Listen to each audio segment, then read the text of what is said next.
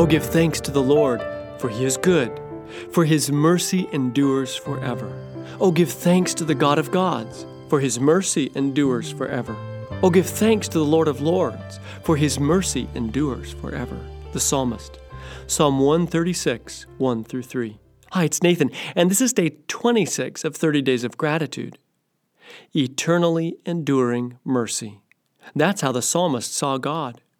God's perpetual way of relating to us is mercy. That is, we don't receive what we deserve, and this is a defining element of God's character. It is always who he is. It's not a denial of justice, but a declaration that even his justice exists in the context of his mercy.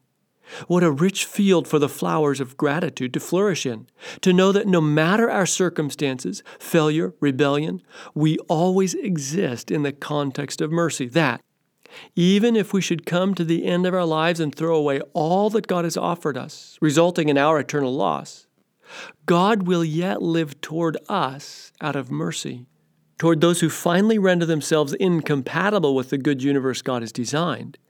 God's heart will still move toward them with mercy, though they are banished from existence forever.